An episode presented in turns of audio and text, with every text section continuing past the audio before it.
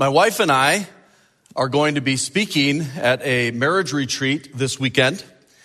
And uh, we were asked, uh, another, another church we've never gone to, to do that. I think a word is getting out how awesome of a husband I am, and, and the people want to know how, how we have such a great marriage. So we're going to be doing four sessions. Three of them are joint, but one is a breakout session. So I've got my topics for the men, but I thought I would help Karen with some topics for the women. So here are some ideas. You don't have to use these. You don't have to use all of these. But topic number one, I would suggest is up in winter, down in summer. How to adjust the thermostat. I think that's a great topic. Another one is topic number two. What takes more energy, putting the toilet seat down or complaining about it for three hours? Is that a good one? Um, number three, the fundamental differences between a purse and a suitcase. Topic number four, how to ask questions during commercials and be quiet during the program. So, I'm wondering which of those she will be using in her marriage seminar topic. And you're probably thinking, you need some help. You need some help. And the truth is, we all need help. We all need help. And if you're born again, you have all the help you need because you have the power of God in you. And that really applies not only in marriage, because without that, without God in you, marriages have no chance, right? Especially after what I just said. But we have the ability to overcome our problems in whatever relationship we have in life because of the power of God in us. You have the power. Now, the last time we were studying this book, the book of Acts, we had just started the series. And the series we have called To the Ends of the Earth. To the ends of the earth, because that's the, the point of the, of the book of Acts is to bring the gospel past where we live and get it out into the community and get it out to our region and get it out to the uttermost parts of the earth. And then we notice that the book of Acts is nothing more than a continuation of the gospels. The four gospels, Matthew ended with the resurrection, Mark ended with the ascension, Luke ended with the promise of the Holy Spirit, and John ended with the promise of Jesus' return. All four of those topics are covered in the first 11 verses of Acts. And so Acts is this natural funnel that comes out of the Gospels and it just relates to once Jesus leaves, now what? You know what? We're still in the book of Acts.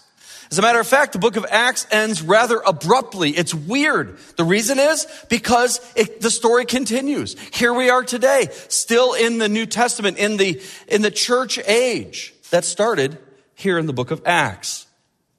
Now, after the disciples heard Jesus promise the Holy Spirit, they wanted to know if now was the time he was going to set up his kingdom.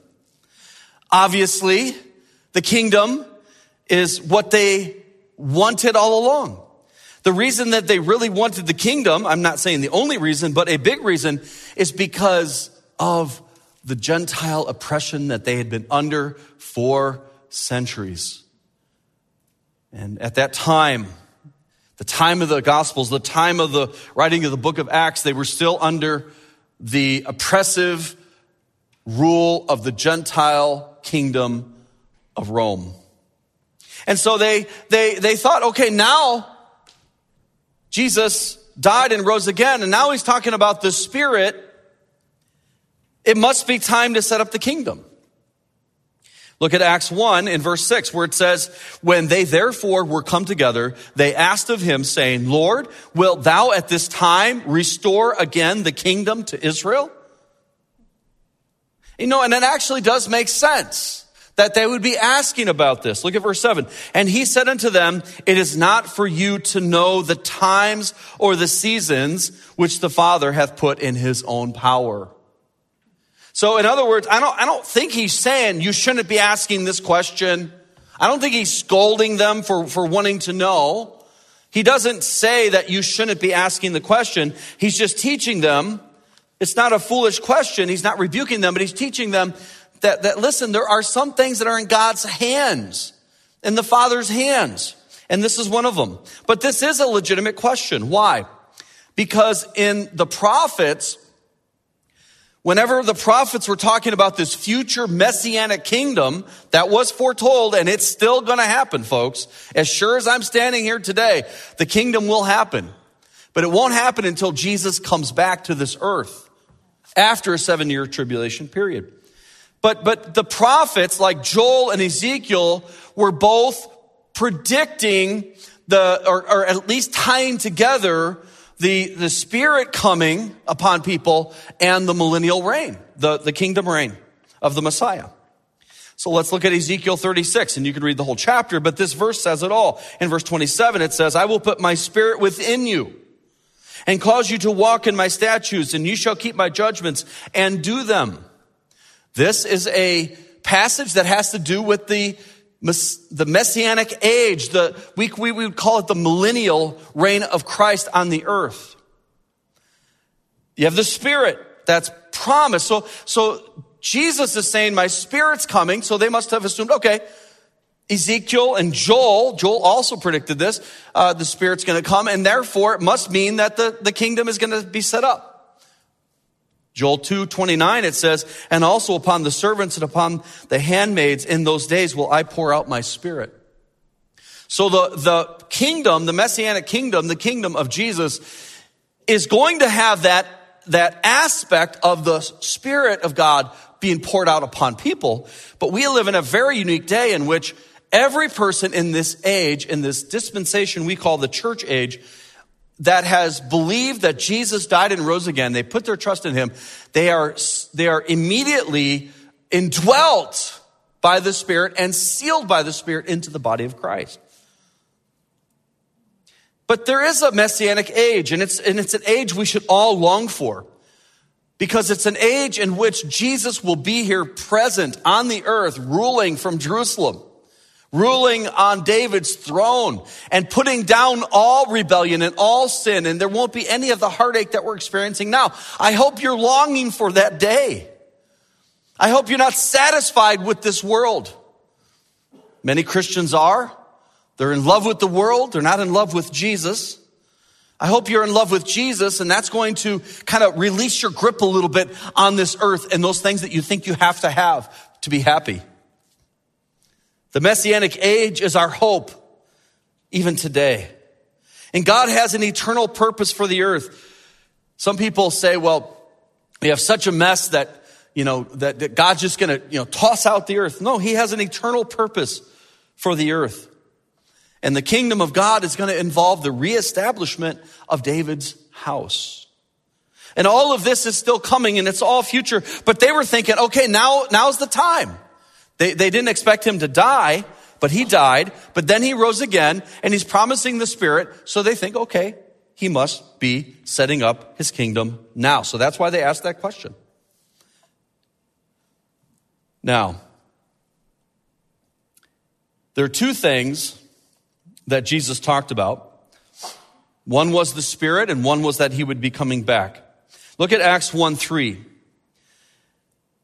Earlier in chapter 1, Jesus, it says that he showed himself alive after his passion by many infallible proofs.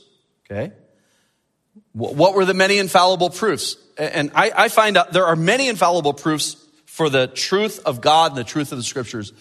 And I look at uh, just the vastness of the universe, the, the size of some of the stars, the, the intricacies of the cells, all of these incredible things that are proof of God or, or, of a creator. These things didn't just happen. I don't care how much time you give them. But that's not what this is talking about.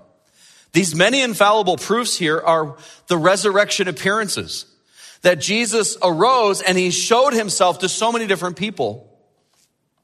It's being seen 40 days and speaking the things, what does it say? Pertaining to the kingdom of God. So even there in his resurrection, he's talking about the kingdom of God. So it's not surprising to us that they would be asking the question. Okay, you're talking about the Spirit. You've risen again. It must be time for the kingdom. They're longing for it. They want it. And he says, No, my Father has a plan. Isn't that kind of hard sometimes when you don't know everything and you don't know the plan and you want to know the plan and, and I want to know everything and I want to know what's going to happen tomorrow and then in one week and then in one month and in one year. I want to know what's going to happen in 10 years. Lord, reveal all this to me. He's not going to. But it's hard for us, right? Because we want to know what's the plan. I know he has a plan. I trust him, but I want to know now and I want to know everything. Well, there's a reason he doesn't tell you everything. And I think part of the reason is because you probably would quit if he told you everything that you might have to go through for him to make you the person that he wants you to be. That's the point here, right? He's going to be making you everything he wants you to be. God has a plan. The Father has a plan right now. The kingdom will be established. I am 100% positive, positive of that. I have no doubts at all. But I don't know when that will be. I think it's going to be soon. And, but, but what's he doing right now? Why didn't he set up his kingdom right then and there? Well, he has a plan in this age, and we've been 2,000 years in this church age. But what is he doing? He's calling out a people to his name. He's calling out the church to be a bride for his son. And this is exactly what they were discussing at the first council, the first church council in Jerusalem. One of our, our pastors here, our vice president of Dayspring Bible College, called the first Jerusalem council the first grace conference.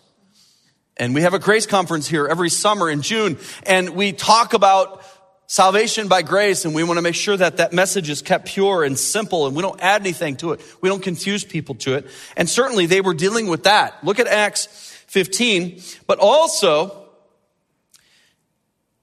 here, James is, is pointing out that Simon, Peter, was declaring that God was visiting in this, in this time, this church age. Why didn't he set up his kingdom? Because he's calling out a people from the Gentiles. Now, not just the Gentiles, but primarily the Gentiles. It says in Acts 15, 14, Simon hath declared how God at the first did visit the Gentiles to take out of them a people for his name. That's the point of him not setting up his kingdom right now. For you and for me, for us to be part of this, to be called out for his name. And then in verse 17, it says that the residue of men might seek after the Lord and all the Gentiles upon whom my name is called, saith the Lord, who doth all these things. That's why the kingdom was delayed. So that God could call out from primarily Gentiles, not just Gentiles, because obviously they were, uh, most of these people that are, are, speaking here aren't Gentiles, they're Jewish. But the, and the church isn't Jew or Gentile, we're all one in Christ. But if you look at the church, it's primarily made up of Gentile. And so today God is visiting the Gentiles to take out of them a people. He's calling out those people from the world, those that trust Christ and, and are baptized by the Holy Spirit into the body. And he's, he's doing this for a reason. And the reason is for us to be able to share the message of the gospel to more people. That's why he's delayed his kingdom. But even though his kingdom is not now, God is going to, to do something very special to his, for his church in this time. And that's in the next verse of Acts 1, verse 8. But ye shall receive power. So he says, the Father isn't going to, well, he didn't say exactly what was going to happen, but his, by implication is the kingdom isn't going to be right now. The Father knows when it is, the times and the seasons. But in the meantime, while you're waiting, here's something really cool for you. You're going to receive power. How many of us need power? We need power. I don't know if any of you have ever experienced a loss of electricity. We don't know what to do when the power goes out. We are, we, we, most of us would be dead in like a day if we didn't get our electricity back. We don't know how to function. We don't know what to do. Once the batteries all run out, we're in big trouble, right? We need power.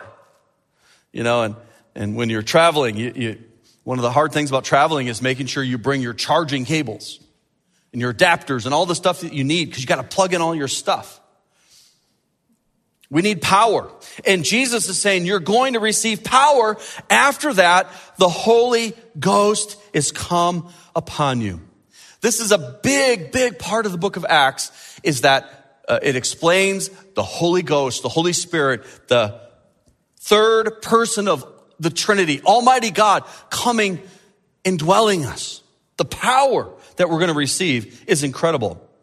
Now, with that power comes responsibility. It's not just power so that you're powerful. It's power so that you can do something powerful for him. What is that? Look at the rest of the verse. And ye shall be witnesses unto me, both in Jerusalem and in all Judea and in Samaria and unto the uttermost part of the earth. We have a task.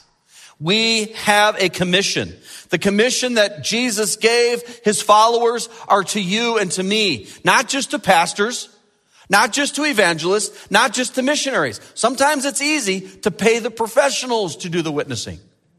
But that's not what God wants. God wants you to have the blessing of sharing the gospel to somebody. Say, Pastor Scudder, that scares me to death. You know what? I'm nervous when I share the gospel, but we've got to get past that and see a soul that they need to hear this message. If you had the cure for cancer, would you withhold it from somebody that's dying? You wouldn't. You wouldn't be afraid, even if they mocked you or, or thought you're crazy. If you really, really had the cure for cancer, I don't think anything, anything would stop us. Or if you see a building burning down, how many of us wouldn't at least go and pound on the door and yell and scream? To make sure there's no one in there, if there is someone in there to help them get out. We all would do that, I think. And so it is, we've received power. The Holy Ghost is coming upon us so that we can be witnesses, that we can share the gospel. Even facing rejection and ridicule, we're going to do it because this is the most important thing in this world. Way more important than anything else you can be doing. And you know what? No matter what you've done in your life, no matter the mistakes that you've made in your life, you can be a powerful witness to Jesus Christ, especially if you've messed up your life. You can be a more powerful witness because God can still use you in a mighty way to share the gospel with your neighbor, with your coworker, with your boss, with your spouse, with your children, with your relatives, with anyone that you can think of. Hey, the gospel is not complicated, is it? There is a God We've sinned. Jesus is the Son of God, came and died on a cross and rose again.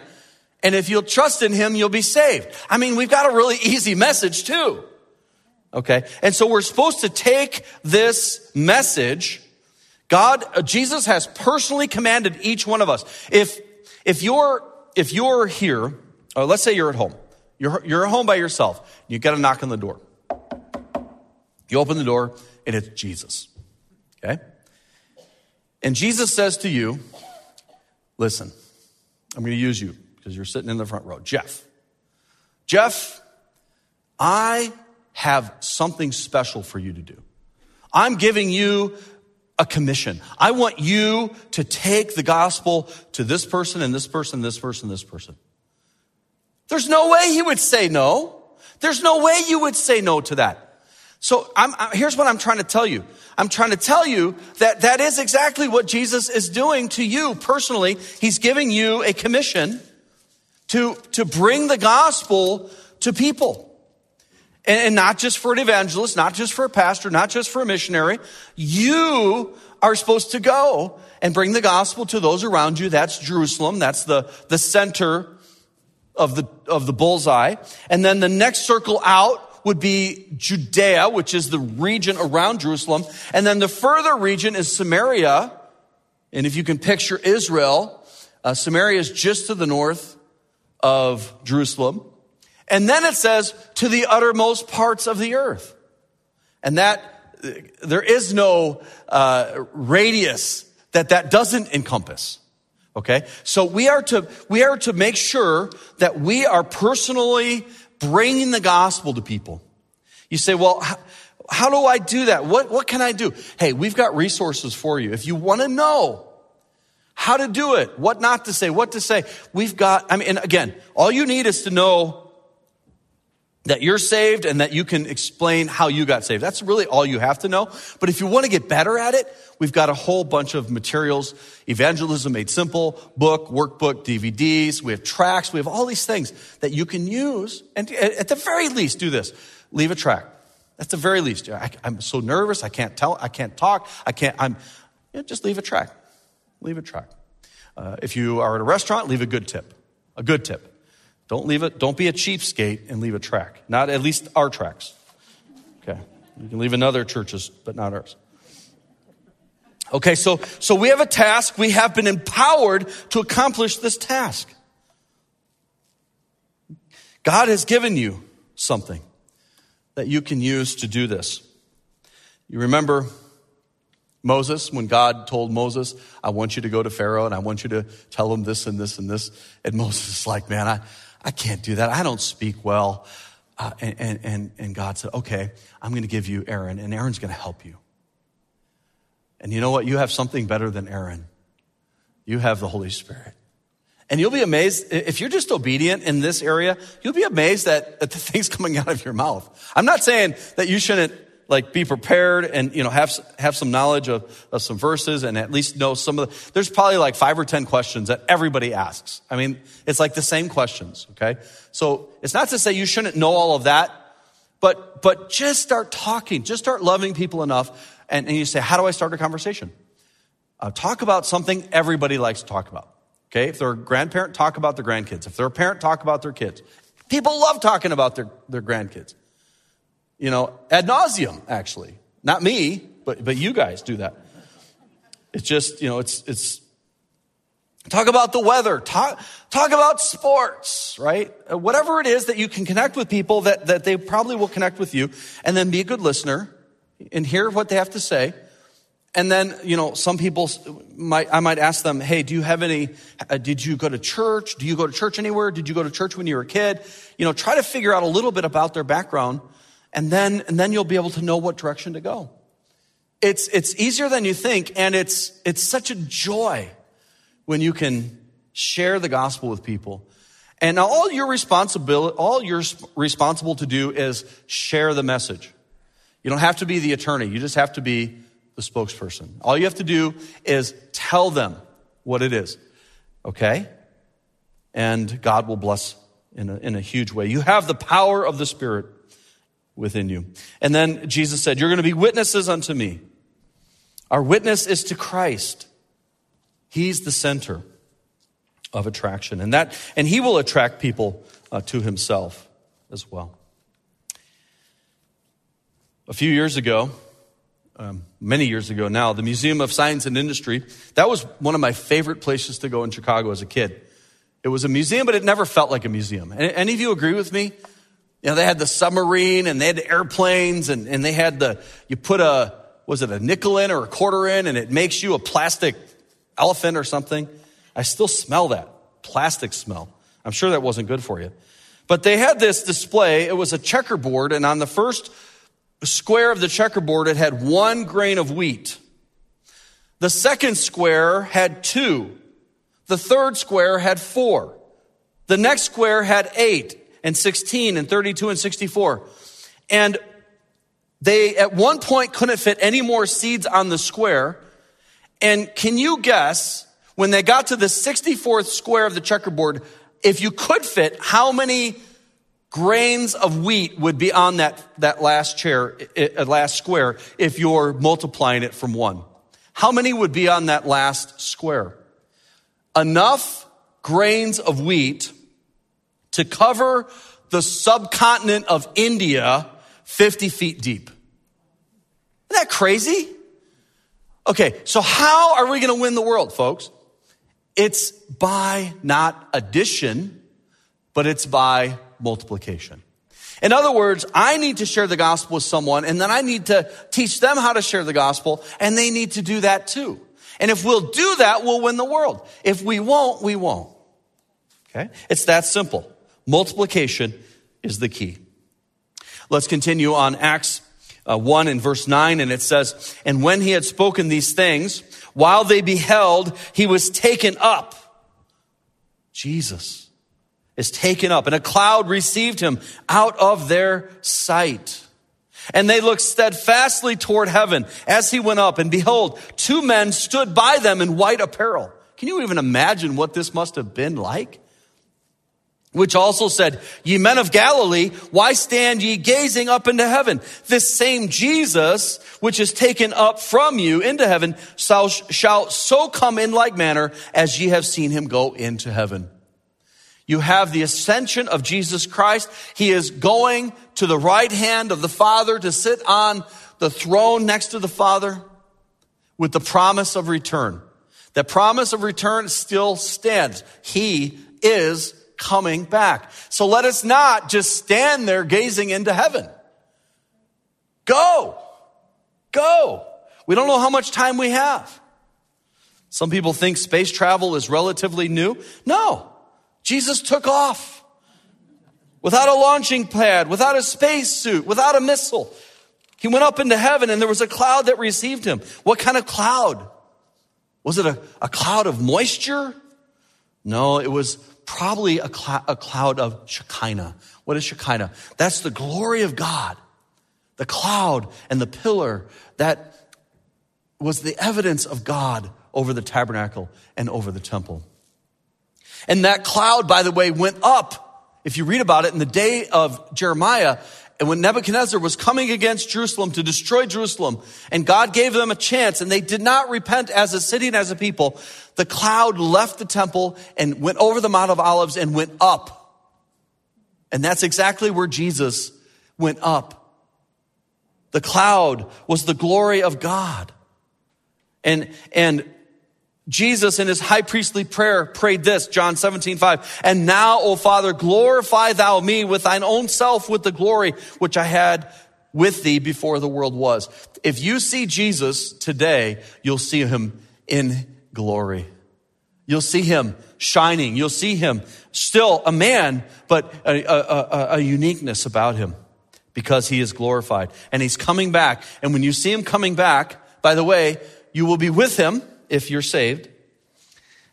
It'll be amazing. Same spot. He'll come right back down to the Mount of Olives.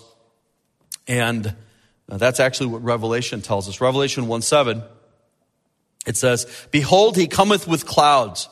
So we had a cloud receiving him. Just as when he came into this earth in Bethlehem, he was swaddled, he was uh, surrounded by white. And so when he left the earth and ascended, he was surrounded by white. He's coming back with clouds and every eye shall see him and they also which pierced him and all kindreds of the earth shall wail because of him. Even so, amen. This same Jesus, the glorified Jesus, is going to return in the same way, in the same place that he left. And what's going to happen when he comes back and when he sets his feet back on the earth? Zechariah predicts this in verse uh, 4 of Zechariah 14. And his feet shall stand in that day upon where? The Mount of Olives. That's where he just ascended, which is before Jerusalem on the east. It's one of my favorite places to stand. There's a, a promenade there and different uh, levels that you can stand and just gaze down upon the, the beautiful city of gold, the city of Jerusalem. He's coming back to the Mount of Olives, and when his feet shall stand on the Mount of Olives on that day, the Mount of Olives shall cleave in the midst thereof toward the east and toward the west. And there shall be a great valley, and half the mountain shall remove toward the north and half of it toward the south. Can you even imagine such a thing? The Mount of Olives dividing into two. You say, why? Because the Bible actually predicts during the millennium there's a temple standing in Jerusalem. The Bible also predicts there's a temple standing in the tribulation. There's a whole three part series coming out next week on In Grace. You got to watch that, where we trace the red heifers from Dallas to Israel, We interviewed the rabbis, the heart makers, the guy growing the, the temple incense. We showed a video of me touching the beams that might have come from Solomon's and Herod's temples. We interviewed a lady that uh, found in the, the sifting project on Mount Scopus where they took all the dirt out of the Temple Mount to build an underground mosque and they sifted it. They found all these tiles and they didn't know, um, you know, they knew it was the floor of probably Herod's temple, but they didn't know how, how to put them back together. And she was a, a math major and she loved puzzles. And so she said, Hey, I, I, I'll give it a try. And she figured it out. She's world famous for figuring out the pattern of the tiles on the floor of the temple of Herod. When I interviewed her, she was actually also the one that found the curse tablet on Mount Ebal, probably the greatest archaeological discovery since the Dead Sea Scrolls. She was more excited about the tiles in the temple. All of that is in this series.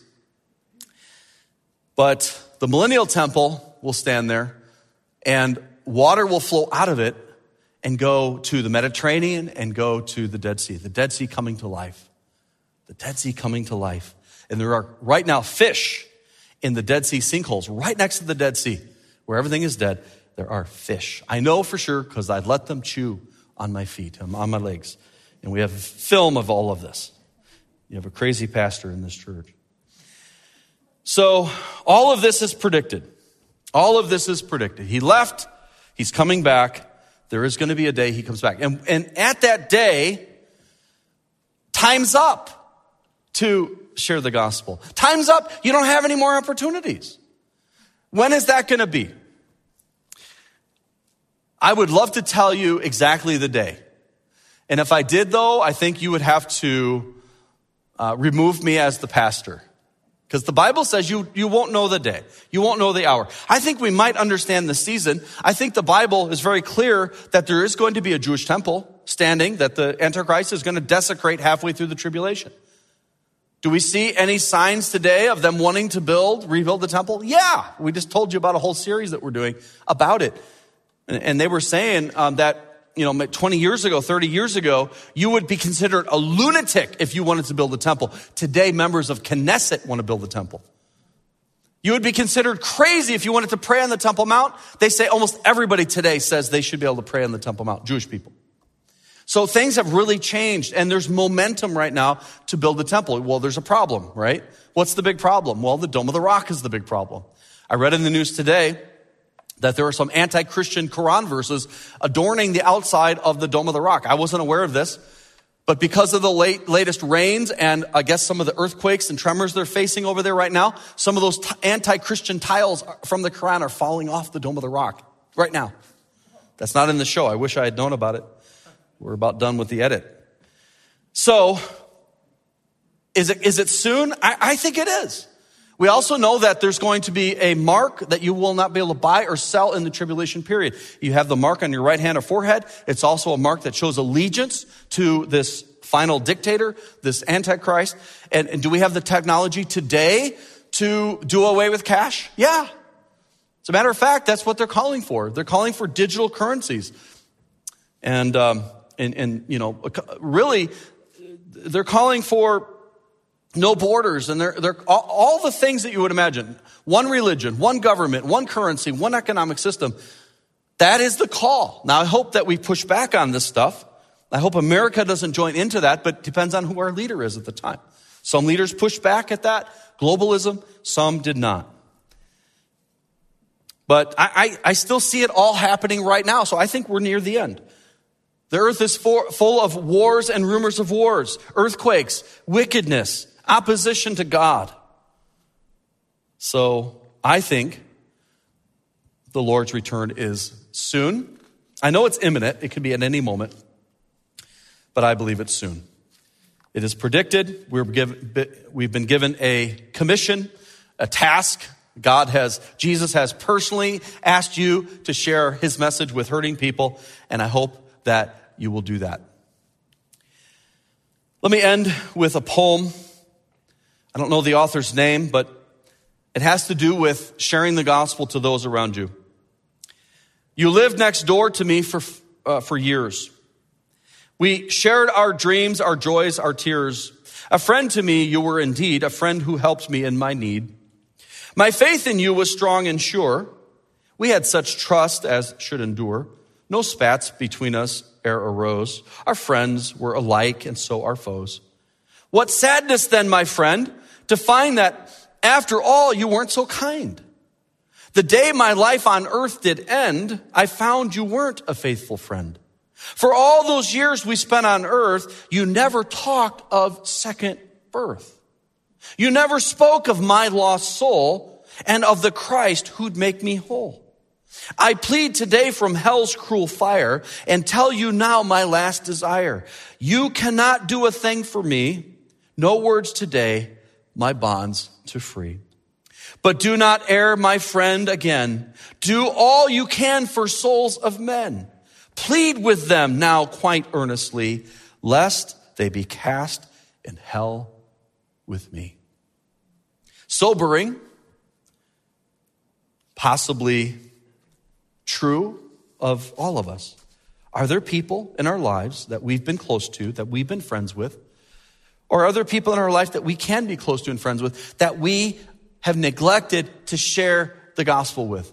Well, what if, what if they don't like me anymore? What if they, uh, what if they ridicule me? What if they ask me a question I don't have an answer for? Listen, there's a lot of excuses.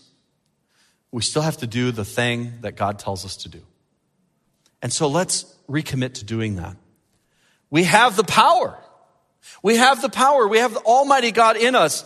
And, and with that power, if we're just willing to take the step forward, you'll be surprised at what God will do.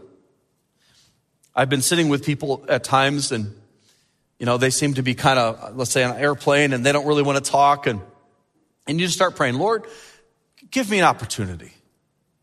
Open a door. And if you'll pray that, instead of being scared or, or whatever, just say, Lord, give me an opportunity. And then also help me to say the right things and to, to, to be able to um, share with them uh, the message of, of hope, the message of the gospel. And it's amazing that God can, can answer that in such incredible ways. And He can do that for you. He can do that for you.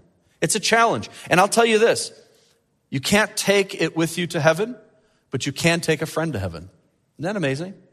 You're not going to have your bank account in heaven or your retirement account or your life insurance. Uh, you're going to, be, though, be able to bring people to heaven, can't you? So we have a commission. We have the Lord telling us what to do. We have the Spirit of God to empower us. Let us do that. What is the gospel? Well, the gospel is really simple.